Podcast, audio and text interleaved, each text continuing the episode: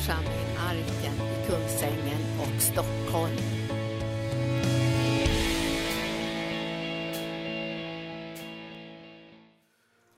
Ja, alltså, man kommer att tänka på mycket när man sitter så här i ett möte. Det är bra det liksom. Det, annars är det som att eh, det, man blir serverad vilka tankar som helst. Det vill säga det brusar kring en. Då. Och man får upp en massa tankar och världen har massa åsikter och bara smattrar på. Och man känner sig liksom på något sätt indragen i att man ska tänka de tankar som kommer farande ens väg. Men så gör man ett beslut och så fattar man liksom det och så handlar man på det genom att man sätter sig liksom i det korsdrag som kommer ifrån himlen och så får man höra de himmelska tankarna. Och ett och tre så är man inne på att tänka dem istället.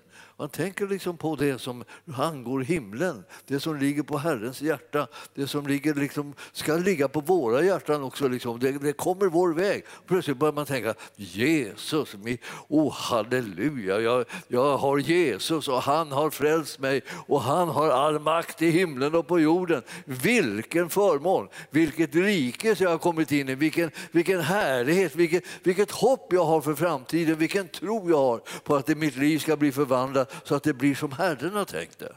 det och det är någonting gott det, när Herren har tänkt på oss. Jag är så tacksam över det, att han tänker, att han tänker på oss. Ja, det är ju vår räddning. Ja, alltså det, det, jag är tacksam också för att jag får tänka på honom. Det är, det är min räddning också. Nu, nu, nu ska vi gå till Johannes evangelium.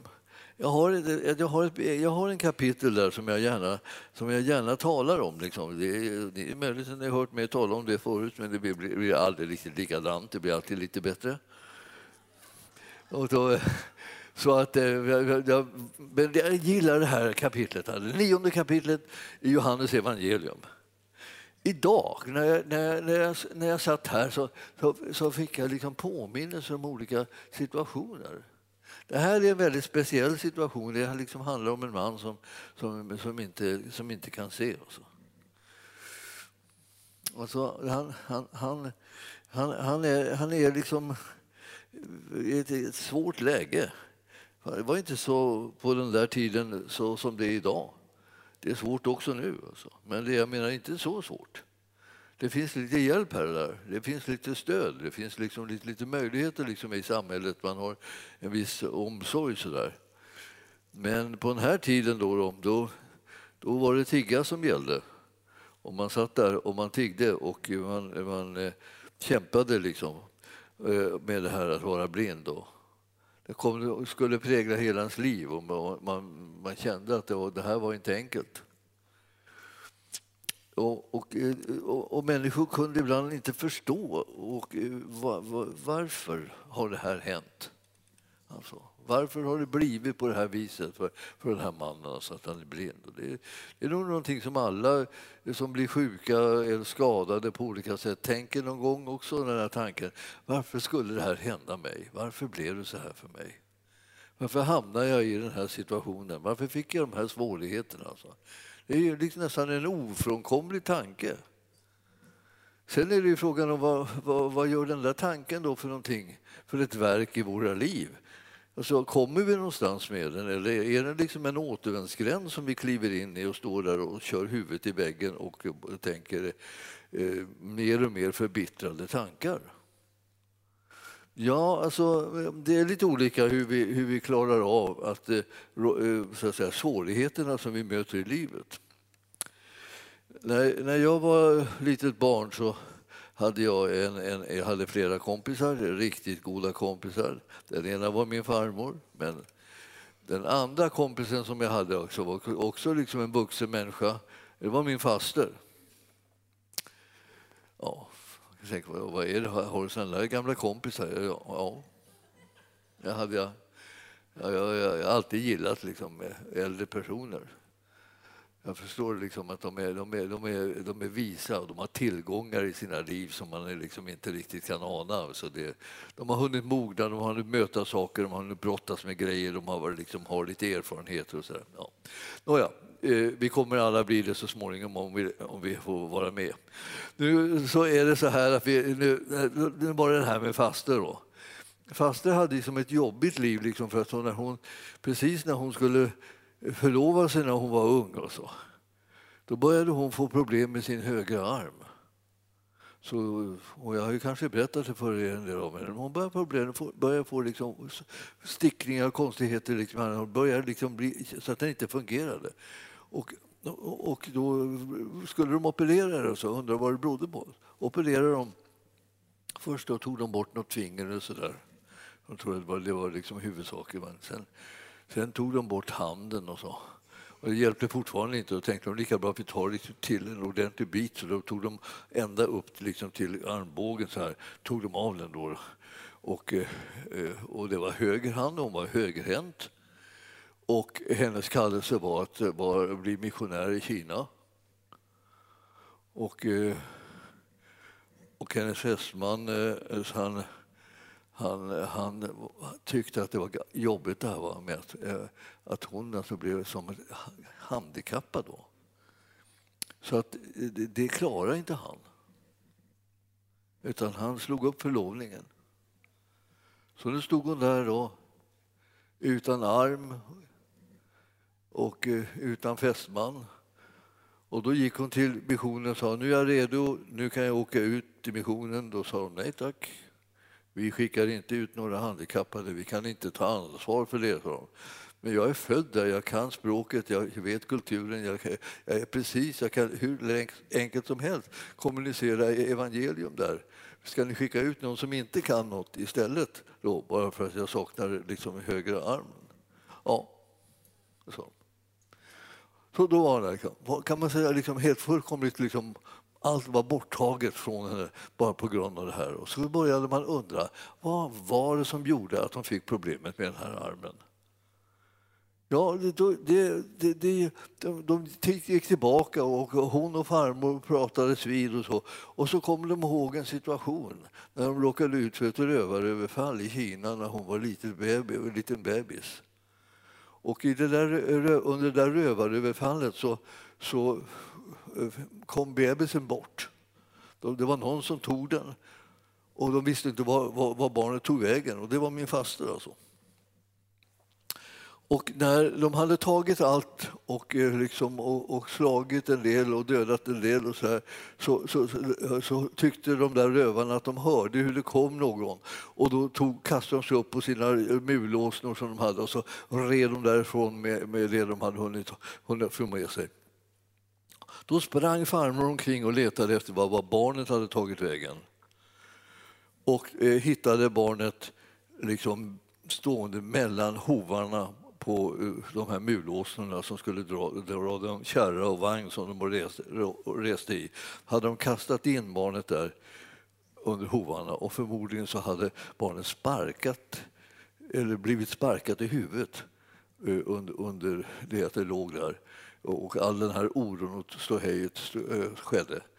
Men det hände ingenting särskilt med det förrän då sa de att det är förmodligen det som har liksom utlöst det här som sedan började bli problemet liksom med, med hennes arm. Hur som helst, de gjorde liksom en slags kvalificerad gissning och att det hängde ihop på det viset. Och man tänkte så här, vad, vad, vad, vad, är, vad är det här för någonting? Liksom? Hur, hur, hur, ska, hur ska Gud kunna använda det här på något sätt? Och jag såg min faster stå där liksom och, och, eh, på, på morgnarna, gick in till henne ibland då, och så hade hon, hade hon, eh, skulle hon sätta på en protes som var som en stor stock ungefär, som man skulle binda dem med massa remmar liksom runt armen. Och så skulle man sätta på den där protesen, den var jättetung. Va? Som hängde, som hängde ner så här. Och så skulle hon gå med den liksom, och det skulle vara naturligt. Och den, den var, liksom, den var mörk, mörkt brun och hon var lite ljus på den andra armen så att de stämde inte liksom överens. Eller, och det var ingen som brydde sig om sånt. Det var bara, liksom lite, eh, bara liksom, eh, småbagateller tyckte alla, alla andra att inte det såg naturligt ut. Ja, ja, hon gick med den i alla fall. Och när hon stod och satte på sig den här så grät hon då på jag kom in där så, där, så, så tårarna rann på henne och jag tänkte så här, vad, vad är det, vad är det, vad är det fast så ja, det är som verkar den här, liksom, den här delen av armen som är borta. Alltså, Alltså hon hade såna här spökkänslor liksom i, i den arm som var ledare och som hade kapats. Så kunde man känna ändå liksom det onda som var. Och så där var det så jag tänkte så här, ja, och så vill hon tjäna Gud då. Och hon vittnade om Gud överallt. Hon var, hon var fantastisk, liksom, Herrens tjänarinna. Och jag tänkte på det där eh, liksom, allt eftersom jag växte upp. Vad, vad kan det vara? Så, kan Gud göra någonting gott med det där? Vad, vad, vad, någonting gott måste ju komma ut ur att hon hamnar i den där, hamnat i den där situationen. När Gud får röra vid det måste det bli någonting annat än när djävulen ställer till med den här situationen. Ja. Och då, eh, eh när hon var, åkte ut i Kina då eh, i tro. Eh, ingen sände ut henne. Eh, det var några systrar som ville stötta henne så lite grann. Men det var det. Och hon åkte ut i Kina. Hon hade biljetten alltså var bara envägs. Det var ingen retur. Och så åkte hon dit och så verkade hon i Kina där i decennier. Och sen Eh, eh, så började det dra ihop sig liksom mer och mer. Kommunismen kom mer och mer och man trängde ut och man började fängsla folk och man kastade in dem i koncentrationsläger. Och, eh, och många dog. Och hon var fortfarande verksam där. Man placerade människor inne i deras hem som skulle vara spioner på dem. De ska bo, bodde där tillsammans alltså med spionerna som staten hade placerat i hemmet. Och, så. och en del av, av, av eh, missionärerna fick ju liksom allvarligt psykiska problem liksom, av denna otroliga utpressning och tryck som var genom det här angiveriet. Då. I varenda kvarter så hade de dessa kvartersdomstolar där folk anklagade vilt liksom alla, alla varandra för allt möjligt. De har, de har varit ovänner och så där. Så man kunde råka ut för det när som helst. Och då kunde man hamna i, på, i sådana här läger. Ja, och så en dag så var det dags då att eh, hylla Mao igen. Och alla skulle ut och alla skulle ta med sig Maos lilla röda och eh, hålla den högt i höger arm och, och hylla Mao då. Och eh, fast det gick ut i det där tåget, gjorde alla då, gick ut och gick, gick i det där tåget. Hon kunde inte hålla upp Maos lilla röda med höger arm för hon hade ju ingen. Eh, så, eh, så att hon bara gick där då. Och när det där liksom hade, när man tågat färdigt då, så blev man inkallad på nytt liksom då liksom, till den där domstolen och här, att vi har noterat och märkt att du inte liksom ville hylla Mao och så. Och eh, det här är allvarligt och vi kommer att se till att du blir deporterad. Och hon stod och, där, och hon tänkte. Och, och, hon hade på sig den här protesen och så, så, så att eh, de tänkte väl inte på att det skulle kunna vara någonting där. För det var inte så vanligt. Så stod hon där och så frågade hon Herren, vad ska jag ta mig till? Och det var liksom en bra fråga till Herren i en svår situation. Vad ska jag göra? Och då sa Herren, gå fram till bordet där de sitter. Det satt ju liksom då några stycken såna eh, domare där. Så och gör dem uppmärksamma på att du har en protes. Och så gör du det ordentligt så. Så du, du dänger din arm i bordet. Så Så då gick hon fram till bordet och så tog hon den här armen och så dängde hon den så, här, så det small. Så hela, och domarna hoppade, hoppade så här av den här chocken. Så sa, Menar ni, sa hon, sa, att det skulle vara värdig hyllning till Mao att hålla upp en protes i hans namn? Och då, då blev det protes, protes. Ja, hur, hur, ska ni ha det? Vill ni att jag ska hylla honom med en protes? Och man liksom visste det att man behövde vara lite på så här för att eh, liksom, eh, de skulle eh, liksom börja lyda liksom på något vis. Och då, då sa han, du kan gå. Och så klev hon ut därifrån och sa, och så, sa tack gode Gud. Jag kommer, för, för, jag kommer totalt vara befriad från att gå i sådana här tåg för framtiden. Alltså. Ingen, ingen mer kommer kalla mig till det. Jag är löst ifrån det. Alltså, och, och, då tänkte jag så här, för, för första gången i mitt liv och för mitt liv har jag blivit räddad genom protesen. Ja. sa, har bara varit hela tiden en börda för mig, ett hinder för mig. Någonting som har ställt till det, berövat mig det som jag, ville, som jag egentligen behövde och ville ha och ville göra. Allt bara hindra mig, hindra mig, hindra mig. Och idag så gav det mig livet. Ja, genom att jag hade protesen så blev jag räddad. Alltså, och jag tänkte det här, när Gud får liksom gripa in så kan han ta liksom och göra alla djävulens gärningar till liksom en välsignelse för om han vill förvandla det. Han kan bara vrida runt det så att det kommer att riktas på ett, åt ett helt annat håll än vad djävulen hade tänkt. Han hade tänkt det för ondom, men Gud kunde tänka någonting för gott. förstår ni. Och det är sån han är. Va? Och därför så är det inte så där liksom hopplöst med saker och ting och omöjligt och, och det värsta som har hänt med det här är det värsta som har hänt med. Vi har en massa sådana Eh, liksom, talesätt som vi, vi, skulle kunna lägga på hyllan och så säga så här, låt det bästa som har hänt mig ske i den här stunden. Nu ser det ut som att det finns inte liksom en ljusning någonstans. Halleluja, för ljuset kommer att bryta igenom. För Herren har makt att göra någonting, allting nytt. Och jag tillhör ljusets folk, ljusets barn, det är min arvedel att tillhöra dem. Och därför när vi läser nu den här, här jag ska komma till bibelstället förstår ni. Det här var bara liksom en, liten, en liten påminnelse om att liksom, vi ställer ungefär samma frågor i alla olika tider. Va? Men i det nionde kapitlet så står det så här att när Jesus kom gående så fick han se en man som var blind från födseln. Man kan säga att det var så orättvist. Va? blind från födseln. Var det, inte bara, det, var, det var inte bara någonting som hade liksom hänt därför att han var slarvig eller någon annan var slarvig eller, liksom, eller skadat medvetet eller gjort någonting. Han, han var blind från födseln, han var liksom oskyldig. oskyldig. Och då ändå så frågar de så här Hans lärjungar frågade Jesus då, rabbi sa de till honom då, vem har syndat? Är det han själv eller hans föräldrar eftersom han föddes blind? Man letade liksom efter en, en, någon som man kunde säga, där har vi den som är skuld, har skulden till det här. Där har vi det. Där kan vi liksom, nu, nu vet vi vem vi ska anklaga då. Och Jesus svarade, det är varken han eller hans föräldrar som har syndat utan detta har skett för att Guds gärning skulle uppenbaras på honom. Och så länge det är dag så måste vi göra hans gärningar som har sänt mig. Natten kommer då ingen kan arbeta. När jag är i världen så är jag världens ljus.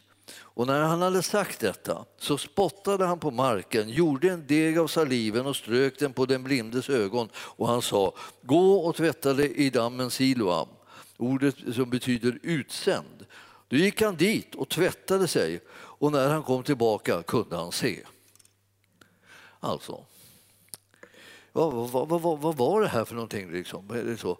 Eller, eller var det så här att det var, det var, det var liksom Guds vilja att han skulle vara blind för att Gud skulle kunna göra honom seende? Ja, det är många som har tänkt på det där, grubblat över det och tänkt att det måste vara någonting sånt. Men man kan säga kort och gott att eh, eh, Jesus som eh, är den som presenterar Fadern för oss. Han har aldrig någonsin gjort någon blind. Eh, av ingen anledning som helst alltså, har han gjort någon blind.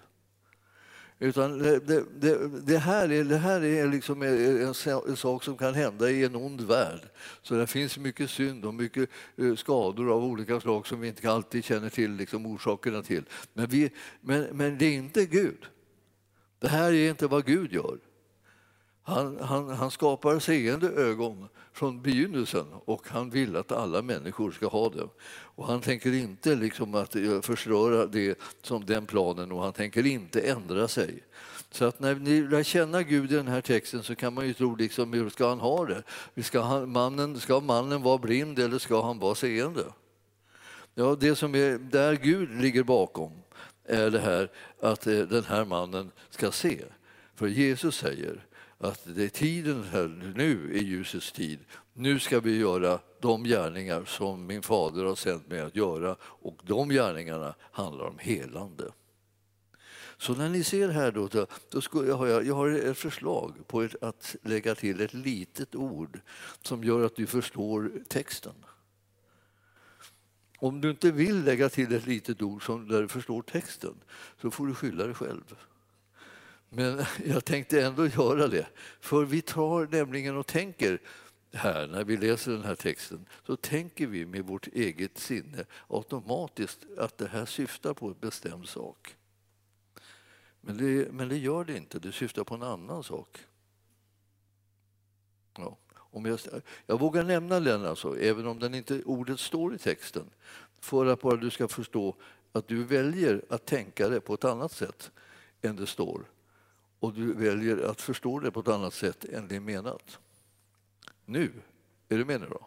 Har du en bibel så kan du titta där. Och det är vers 3. Jesus svarade nu. Frågan var, är det han själv eller hans föräldrar som har syndat så att han föddes blind? Och Jesus svarar, det är varken han eller hans föräldrar som har syndat. Ja, var det var de, det var de, de var inte de skyldiga, då har vi dem borta.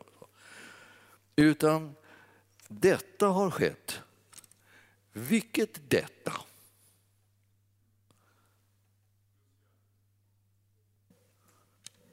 Nej, detta har skett. Vad syftar du på? Eh, eh, ja, ja, ja, jag har skrivit till ett litet ord där vid sidan om bara för att jag vet veta vad detta kan syfta på.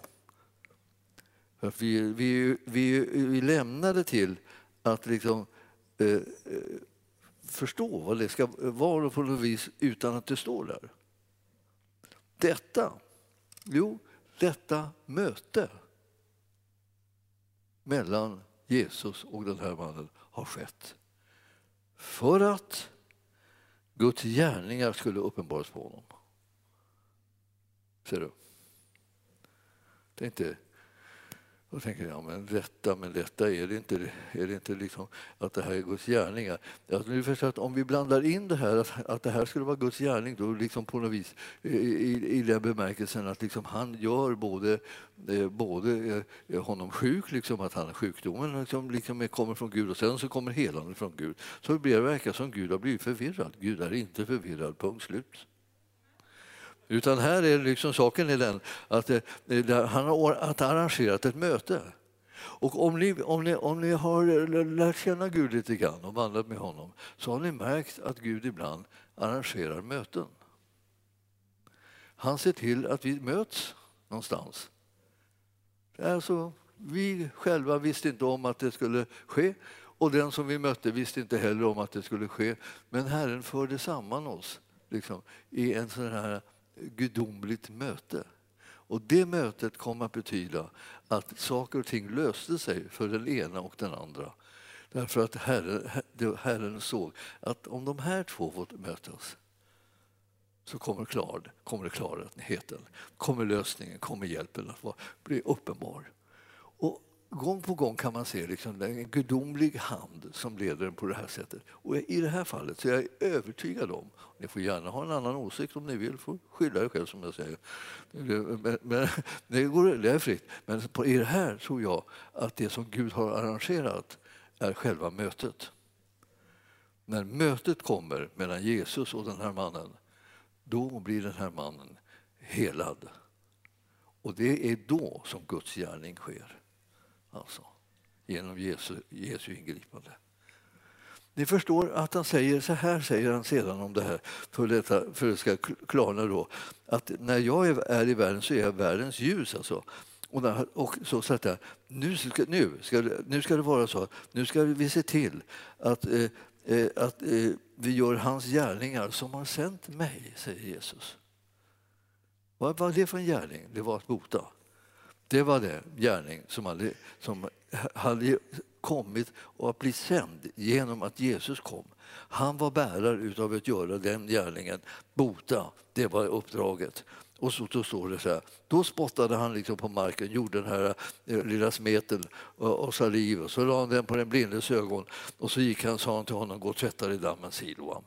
Och när han gjorde det så fick han sin syn. Han förstod inte riktigt vad, hur, hur det här kunde gå till. Och, och, när vi läser vidare så ser vi då från tionde versen, då frågar de så här, eh, när, eh, om det var liksom först om det var han, liksom, är det här han? Ja, de tycker att det liknar honom, men det tyckte sig absolut han. Och han själv sa han, det är jag, det är jag, det är jag. Vet du, men de, de nästan eh, kunde betvivla vad som helst. Och så frågade, hon frågade hur öppnades dina ögon? Och han svarade den man som heter Jesus gjorde en deg, smorde mina ögon och sa till mig, elfte versen nu då, gå till Siloam och tvätta dig. Och jag gick dit och när jag hade tvättat mig kunde jag se. Alltså, de frågade var är den mannen? Han svarade det vet jag inte. Och de förde då mannen eh, som hade varit blind till fariseerna. Men det var sabbat den dagen som Jesus hade gjort degen och öppnat hans ögon. Och därför så frågade även fariseerna honom hur han kunde få, ha fått sin syn. Och han svarade, han, han la dit deg på mina ögon och tvättade mig och nu ser jag. Och några fariseer sa, den mannen kan inte vara från Gud. Då, då, då, hade han inte, eh, då hade han inte hållit sabbaten. Och, så. och andra sa, hur kan en syndig människa göra sådana tecken? Och de var alltså oeniga. Det blev väldigt komplicerat det här nu för att nu var det ju så att det liksom, eh, eh, Gud, Gud hade gjort någonting genom sin son som eh, hade skett på sabbaten. Och sabbaten var inte liksom längre bara en stor liksom välsignelsedag för folk utan det var en dag då man aktade sig så man inte gick för långa sträckor och bara att man inte gjorde någonting som skulle kunna liknas vid arbete eller sådär.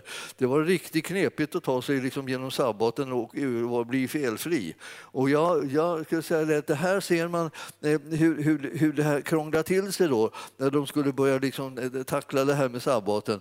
Och, och ändå brukar Jesus påminna om det är sabbat och era, era husdjur trillar en brunn, då drar ni upp dem i brunnen även om det var sabbat. Eller hur, grabbar? säger han då, då till de här. Och de vägrar, de svarar inte på sådana frågor därför att det visar ju att de hjälper hellre ett djur än de hjälper människor. Det är ju liksom pinsam, eh, eh, pinsam stille där. Ja, då sa de bara det att det här är, den här mannen kan inte vara från Gud. Vad säger du själv? Han är en profet, säger han, då, den här frimodigt nu då. Och nu börjar han liksom komma i riktig konflikt liksom, med alla de, eh, de, de, de som var experter på att tycka rätt. Och man kan komma i konflikt med dem om man liksom envisas med att säga att Jesus är den han är och har gjort det han har gjort och gett det han har gett och så vidare. Och när du har fått möta honom så har ditt liv blivit förvandlat och om du börjar liksom envisas med det så, så blir det, får du ännu mer konflikter och det blir liksom ett jobbigt liv liksom med, med, med alla de här lagiska liksom, eh, korrigeringarna överallt. Det är, så, till slut så sa han, vi tar karln och går till hans föräldrar och så tar vi reda på om det här verkligen har hänt. Är det här deras son? Det, kanske, det här är kanske bara en bedragare som håller på och säger att han har varit blind. Han kanske aldrig har varit blind. Han har, han har sett hela tiden, bara det att han låtsas nu. Vi, vi, går, vi, vi kollar upp honom. Och det här är liksom, hela den här processen är en typisk sån här liksom otrosprocess då liksom människor liksom för, för, letar efter för livet efter någonting som ska kunna säga det har inte hänt det har aldrig varit något under, det har aldrig blivit någonting. Gud har aldrig kunnat göra något, han har aldrig kunnat göra övernaturliga saker. Det finns inga sådana. Men det, det visar sig att det finns ju gott om dem. Alla som kommer i närheten av Jesus får ju se det här stup i ett. Alltså, och så. Och vi, vi, vi vet alltså att det här är vår son, säger de då i vers 20.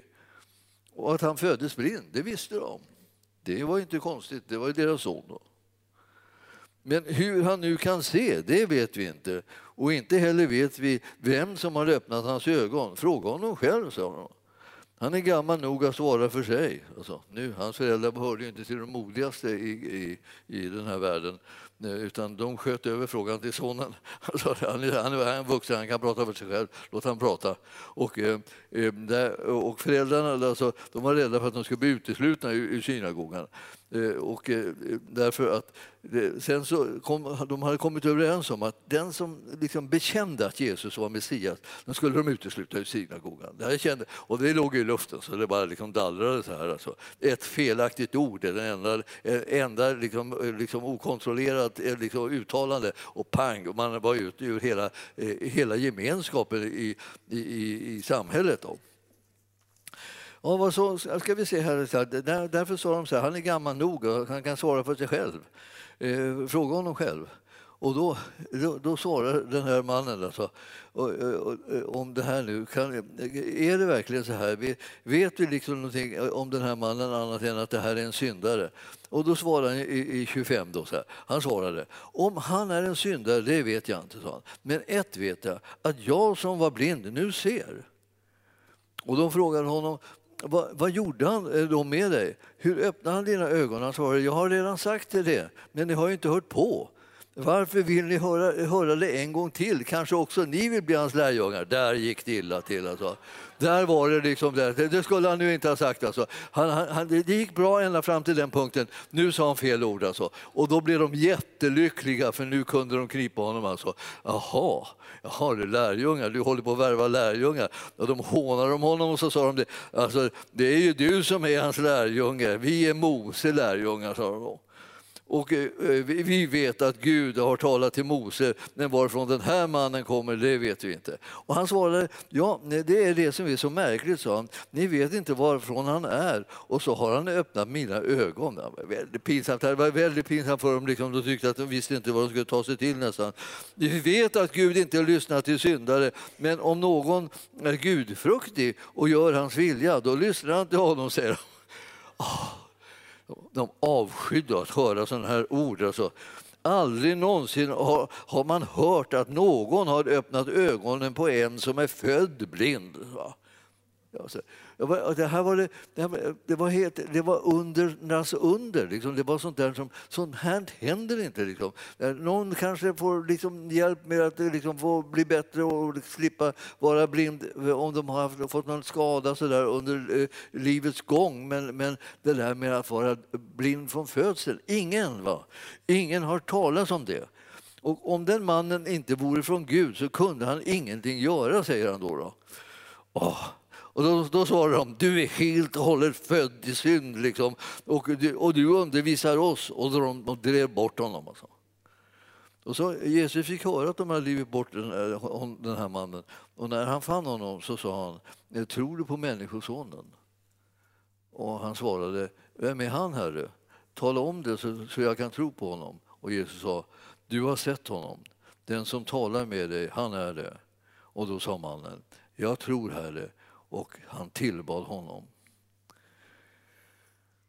Ja, sen står det liksom att Jesus har kommit för att det ska bli synligt att många är blinda och att de som, är, som ser liksom, kan det bara vara ett, ett tecken på liksom, att just det här är, behövs ett seende. Inte bara liksom ett, ett, liksom ett fysiskt seende utan det behövs ett andligt seende för att man ska upptäcka det som rent fysiskt också är ett seende som Gud kan skapa i, i, i omöjliga situationer. Ni förstår, det här med att ha att göra med Gud va? Det liksom har att göra med att man, att man är öppen för att det som kommer från himlen övergår allt förstånd. Det finns liksom en uppenbarelse och ett ljus ifrån Gud som, och som, eh, där, där tro kan väckas genom det ord som Herren talar om saker som är rent ofattbara men som ändå är så, eh, bryter in som en sanning och väcker tro i människors hjärtan så att de kan ta emot det övernaturliga som Gud vill ge dem. Han är intresserad av att göra människor friska, han är intresserad av att göra människor fria. Han är intresserad av att förvandla deras livssituationer. Och vad ska man göra då? Man ska räkna med Gud och, och så ska man överlåta sitt liv till Herren och lita på honom istället för att man litar på alla rykten och alla åsikter och alla regler och alla eh, traditioner och alla, allting som liksom på något sätt eh, liksom, eh, skärmar in och skärmar av hela, hela rättigheten att leva och att verka. Och Herren är den som gör de undren så att vi kan bli fria att leva det livet som han har tänkt. Han har kommit till den här världen för att vi ska kunna få tag i livet. Och nu, nu är vi här. Milde tid. Och nu är du inom hörhåll för det här också. Och då kan det hända att din tro börjar liksom spira ännu mer. Jag börjar tänka så här, jaså? Jaha, och eh, eh, ska djävulen få stjäla eh, hälsa och liv och glädje och kraft och, och, från mig aldrig i livet? Liksom. Du kanske liksom rent har blivit liksom lite på tvären liksom mot det här. Alltså, djävulen, det är inte han som ska ha framgång utan det är Gud som ska ha framgång och det får han genom dem som tror på honom. Och tron kommer av predikan och predikan i kraft av Kristi ord. Så när du får det predikat, då är det som att tron reser sig inom dig och så tänker nu får det vara nog. Så Nu får det vara nog, nu blir det inte mera. Djävulen kommer inte få liksom någon mer ingång i mitt liv och kommer inte få ha lov att beskriva vad som är verklighet och vad som är lögn. Han vet ingenting om det. Den som vet någonting om det är Gud. Och vi tror på honom och den han har sänt, Jesus Kristus. Och därmed så är liksom frälsningens ord liksom på väg till dig, in i ditt hjärta och in i din livssituation för att du ska bli hjälpt ifrån det som du har plågats av i livet. Så när man, man får predika Jesus så blir man liksom glad och uppåt. Alltså. Man påminner sig om att vilken frälsare vi har. Alltså, ni förstår att det, vi är ju bara att gratulera. Det är, så, det är så oerhört härligt och underbart att kunna känna Jesus och följa honom. Vad är det han skulle syssla med när, han, när liksom nu dagen fortfarande råder? Vad är det han tänker syssla med då? Då tänker han göra Guds gärningar. Vad var det för några gärningar? Han botade de sjuka, han befriade de fångna, han frälser människor, han förvandlar dem, han ändrar deras livssituation, han ger dem utvägar och lösningar. Det är vad Jesus håller på med när det ljusnar. Ja. Och efter det så ljusnar det för dig och mig och börjar tänka att oh, är det så här det ligger till? Ja. Och det, vet, det är så konstigt det där att man när man hör liksom hur, hur Gud kan gripa in liksom på områden som var ens, säga, som var ens omöjligheter, liksom ens svårigheter, ens, ens låsningar, liksom där livet gick sönder, där, där saker och ting bara krasades och det blev inte någon funktion alls. Och så plötsligt så kommer Gud och så rör han vid det och så använder han det för sig och så blir i hans tjänst och så blir det en räddning. Och jag tänker på min fasta där, och jag, och jag, ska, jag ska hålla igen de här. Jag, jag växte upp med alla berättelser om, om Guds väldiga gärningar. Alltså, eh, så, sådär. De vittnade om Guds väldiga gärningar. Att, det vet att, eh, ibland så det, har man hjälp av att det är eländigt. Och, och, vad jag menar med det är att det inte är det eländiga som hjälper dig utan du, du, du liksom kommer på att du ska kanske vända dig till Gud och be om lite hjälp. Alltså du, om, det, om du inte har något större elände, bara liksom lite... Så lite ja, jag på säga, nej, det säger jag inte. lite mer, mindre allvarligt Eh, problem sådär, liksom sådär, som du kan gå och ha då och då som du bara kan ta, nämna liksom, om det är någon som tror att du är utan problem så kan du nämna att du har ett litet problem där. Så det är, liksom, det är som alla andra. Va? Men du vet att herren, herren är den som han kan göra någonting med de här eh, allvarliga, stora problemen som du trodde, du trodde skulle förstöra hela ditt liv. Och så kommer han åt det. Och så, och så vänder han på situationen eh, och, eh, och allting blir tvärtom. Seger vanns.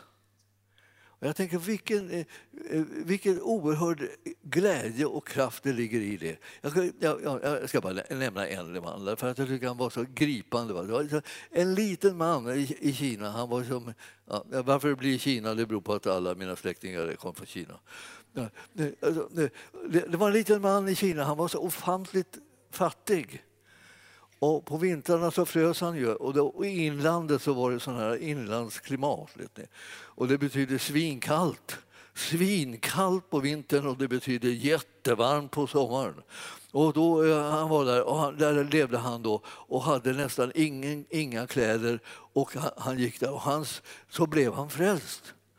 När han mötte missionsstationen och folket där som vittnade om Jesus så blev han frälst. Och han var så glad och han, han, han prisade Gud, han prisade Gud. Och så började, så började han märka att nu börjar det liksom bli vinter snart. Och då började han med en, liksom en, en bön till Gud att han skulle få, också få en sån här ni vet, vadderad rock som man ser kineser ibland står så här. Man får inte in armarna så här för att, för att man, de är så tjocka de där rockarna. Liksom så, där. så står de på, uppradade på kort allihopa. Så här. Jag vet inte varför de håller ut armarna. De håller inte ut dem, de bara får inte in dem. Det var, jag frågade. Jag frågade åker de ut igen. Där. För att man hade vadderat så här och det kunde hålla en varm. Han hade ingen sån rock. Och han, han, han, hade sett såna som hade det och hur de kunde gå omkring där liksom, fastän det var svinkallt utan att vara fullkomligt förstörda. Och han, han bad till Gud att han skulle få en sån här rock. Åh gode Gud, ge mig en sån rock. Jag, jag kommer tacka dig hela livet. Jag, kommer, åh, jag måste få en rock, jag måste få en rock. Och så höll han på så här. Och, alltså, och så en, en dag så kom det en person och gav honom en sån här rock. Den här rocken var knäppt på det här liksom finurliga sättet. Ni vet. Det var två halvor som man bara satte ihop med knappar. Så, så knapparna var här, upp så här, så här gick de upp. Knapparna, massa små såna tygknappar som man gjorde. Så. Och så på andra sidan då halva och så ner, rakt ner så. Så man, om man knäppte upp alla de där knapparna, alla de där knapparna och det och ända ner till där, så kunde man vika ut rocken. Liksom så att säga. Och kunde man, tog man andra halvan på en gång så blev det två rockar fast, ingen, fast inte tillräckligt stora. Då, då. Så, så, det var en förtvivlad massa såna här små, såna här, små, små såna där, säger, trådknutar som man hade till knappar. Så. Och så var det, var det en dag, så, här, så eh, var det en dag plötsligt så, här, så kom det där som brukar komma då och då. Ett rövaröverfall in i stan. Hade höga, alla hade höga murar runt omkring sina gårdar. Men där rövaröverfallet då, då plötsligt så började rövarna liksom med, med stegar och grejer eh, liksom komma över, över murkanterna. Och där stod han i sin nya rock. Va? och var livrädd liksom, för att någon skulle peta på hans rock. Och då kom det en lömsk rövare där och spejade ögonen. och Ge mig rocken. Nej, Gud bevarar rocken svarade den lilla mannen då. Och eh, du ger mig rocken. Nej, det gjorde han inte. Gud kommer att bevara rocken. Och, och Gud bevara rocken, Gud bevara rocken, Gud bevara rocken, höll han på hela tiden. Då. Och då, och när alla blev liksom nervösa så fick han ställa ifrån sig bössan. Han förstod att den här karln tänker inte knäppa av sig rocken, så han måste knäppa av rocken. Då, då. Så då började han knäppa av rocken där på den där sidan. Där, så här. Och, eh, och den här lilla mannen han knäppte igen. då. Eh, och, eh, eh, och under det att han sa Gud bevara rocken och knäppte och knäppte och knäppte och knäppte. Han knäppte upp han knäppte igen, knäppte upp, knäppte ner. Och det var liksom en jättetävlan. och Han blev så arg så jag, jag skjuter, jag skjuter, jag Gud bevara rocken, Gud bevara rocken. Han var helt liksom inne på det här. Och till slut blev han så nervös den här liksom, rövaren. Han, han skulle de andra började säga så, kom nu ska vi inte sticka nu då. Har du inte, är du inte färdig? Har du inte fått av gubben rocken? Det gick inte. Det gick inte. Han var alldeles vild på att knäppa den där rocken. Då. Och, och, och till slut var äh, sa han. Så, så tog han kastade på sig bössan på axeln och så hoppade han över muren och försvann. Och Gud bevarar rocken. Och, vet du, och det var inte bara det. Så, alltså, han, han trodde att Gud skulle bevara rocken, men det gjorde ju inte liksom att han var helt passiv utan han var en man som bad hela tiden och knäppte igen alla knapparna. Ja, vet du. vet, det, det går att kombinera så att, att, att, att, att man gör någonting liksom, som är i linje med det man tror. Ja. Så, då knäpper, så är det, tror man att Gud ska bevara rocken då får man ju knäppa igen den. Då, då. Och, så, och att det fanns liksom ett dödshot, det spelar väl ingen roll. Gud kan bevara rocken. Vet du. Så det, så, så fortsätter man så här. Och vet du, det här, det här, det här kan man säga, vilket elände. Varför ska han råka ut för det här stackars man? Han har ju längtat, längtat efter denna rocken hela livet och så när han äntligen får en varm rock då kommer en sån rackarns rövare och liksom på jaga livet ur honom och, liksom, och hetsar honom och ska skjuta honom och ska göra allt möjligt. Och, och, bara för att han har äntligen fått den där rocken. Vad ska det vara bra för? Vet du? Är det någon, vet, vet du vem det var som hade lågat liksom, liksom blivit efterfrågad att vara förebild? Förebedjare? Liksom? Det var den här mannen som visste hur man kombinerade liksom, att knäppa igen knappar och bedja om Guds beskydd. Det var han som de räknade med han, han, han kan bedja. Har man något problem, be för mig. Liksom, be för mig. Och han kunde bedja så det dånade. Alltså, han har fått en erfarenhet liksom, och plötsligt fick han en betydelse för att han kände Gud att Gud kunde bevara en rock så kunde han bevara liksom allting. Han var liksom övertygad om det. Han hade en stor Gud och det har vi också. Så nu är det så att vi, vi står inför det här. Oj då, har jag hållit på länge där, förlåt. Eh, vi står, vi står inför det här att vi ska, vi ska ta bedja för att vi ska eh, låta Gud göra det som han vill göra och vi ska göra det genom att vi tror att han gör det som han har lovat. Alltså det är liksom inte så att du liksom bara står och tittar på. Liksom, eller sådär. Ungefär som du inte levde i din kropp eller stod vid sidan om medan liksom Gud bara fixar kroppen och så lämnar tillbaka den hel. och så. Utan det här liksom är, du, du, du står där och, och, och sträcker ut din tro för att ta emot just det som Herren har utlovat. Och han har utlovat att om vi ber till Fadern i hans namn så kommer han att ge oss det som vi ber om. Det är det som är löftet alltså vi kan hålla. Det finns massa löften men där jag tog bara ett nu i högen därför att, därför att det, för det finns så många löften om att Gud ska höra bön. Och du behöver känna din Gud, att han har gett de löftena och att han är att lita på. Han håller vad han har lovat. Alltså det, det, det är en del som tycker, lova inte det, säg inte så. Det, tänk, tänk, om det inte går. Liksom, lova inte, lova inte. Det gör jag visst det. Eh, han håller vad han har lovat. Det är precis sån han är. Det problemet, om du undrar var problemet finns ibland, så är det bland oss. För vi tror inte på att han håller vad han har lovat. Eller så tror vi inte på att han liksom kommer att kunna göra det inom, inom nära tid, liksom, eller eh, under vår livstid eller någonting sånt Vi kan få alla möjliga saker, ursäkter för oss. Men vårt uppdrag är att lita på honom, att det blir så som han har sagt. Och när vi, när vi då läser ordet så ser vi det att det här det, det är Gudsordet som väcker tro i ditt hjärta. Och det är det som gör att du kommer bli en övervinnare. Och i annat fall så blir det så här, då kommer du titta på omständigheterna och så kommer du tänka så här, ja, det här går aldrig, det här går aldrig, det går inte. Eller så tänker du så här, hur länge har jag varit sjuk, hur länge har jag varit dålig, hur länge har jag haft ont, hur länge har jag haft det och det, hur länge har det varit så här dåligt, hur länge har det här misslyckats? Och så tänker man, åh, det har hållit på alldeles för länge, det finns inte en chans att det kommer att kunna vända eh, inom nära nära tid och så håller jag på att prata mig själv ut ur bönesvaret. Gör det inte det, prata dig in i bönesvaret. Det är liksom väldigt bra tips. Alltså, märkte ni att ni fick ett jättebra tips nu? Prata dig prata dig in i bönesvaret. Du ska prata liksom så att det blir det som du har bett om. Du ska inte liksom öppna munnen och säga emot det. Du ska säga med, du bara prata bara med det. Och det är det som gör att du, du får tag i det. Ja, jag måste ta ett bibelvers till. Det blir ju inte, det är inte så enkelt att det slutar de här eh, små appellerna här. Det är såna små appeller. Var det ni som pratade för länge eller? Det är jag som har pratat länge, känner jag på mig. Eh, om vi tittar i, eh, om vi tittar i Matteus så. Matteus är ju bra.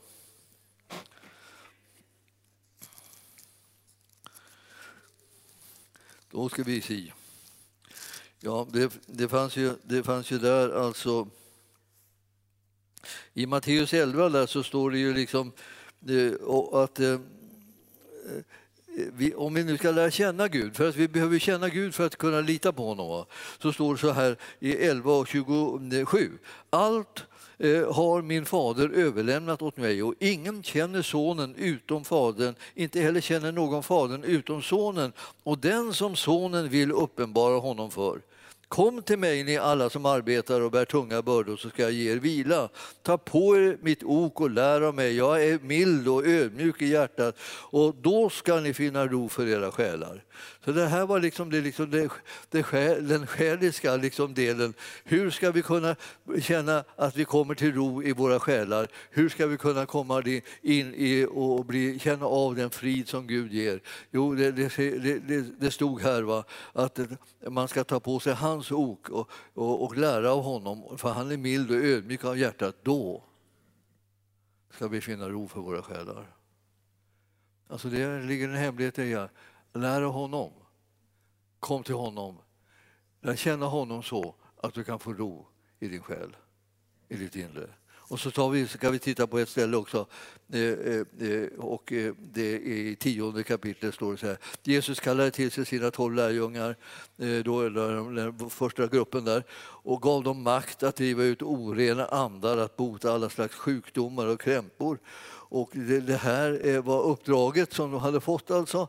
Och, eh, eh, och Jesus sa så här till dem, nu himmelriket är nu här och i åttonde versen står det bota sjuka, uppväck döda, gör spetälska rena, riv ut onda andar. Ni har fått det som gåva och ge det då som gåva. Ja, det, ni förstår att det här var ju sånt där som man kan säga, det, det där kan man väl inte göra? Vem kan göra sånt? Bara den som har fått uppdraget av Jesus att göra det har, kan göra det. Vi har fått uppdraget, allihop. Alla vi som är troende har fått uppdraget att göra, de här Jesu gärningarna.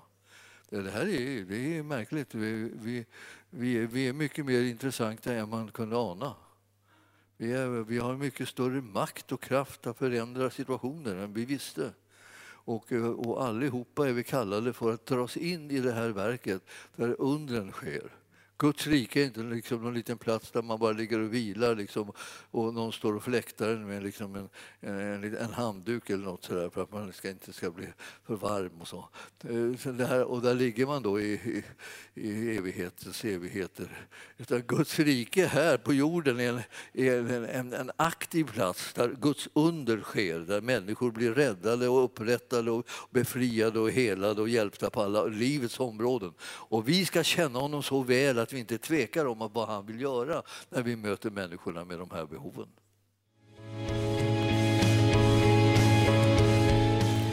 Tack för att du har lyssnat. Vill du få del av mer information om församlingen Arken, vår helande tjänst, bibelskola och övriga arbete, gå in på www.arken.org.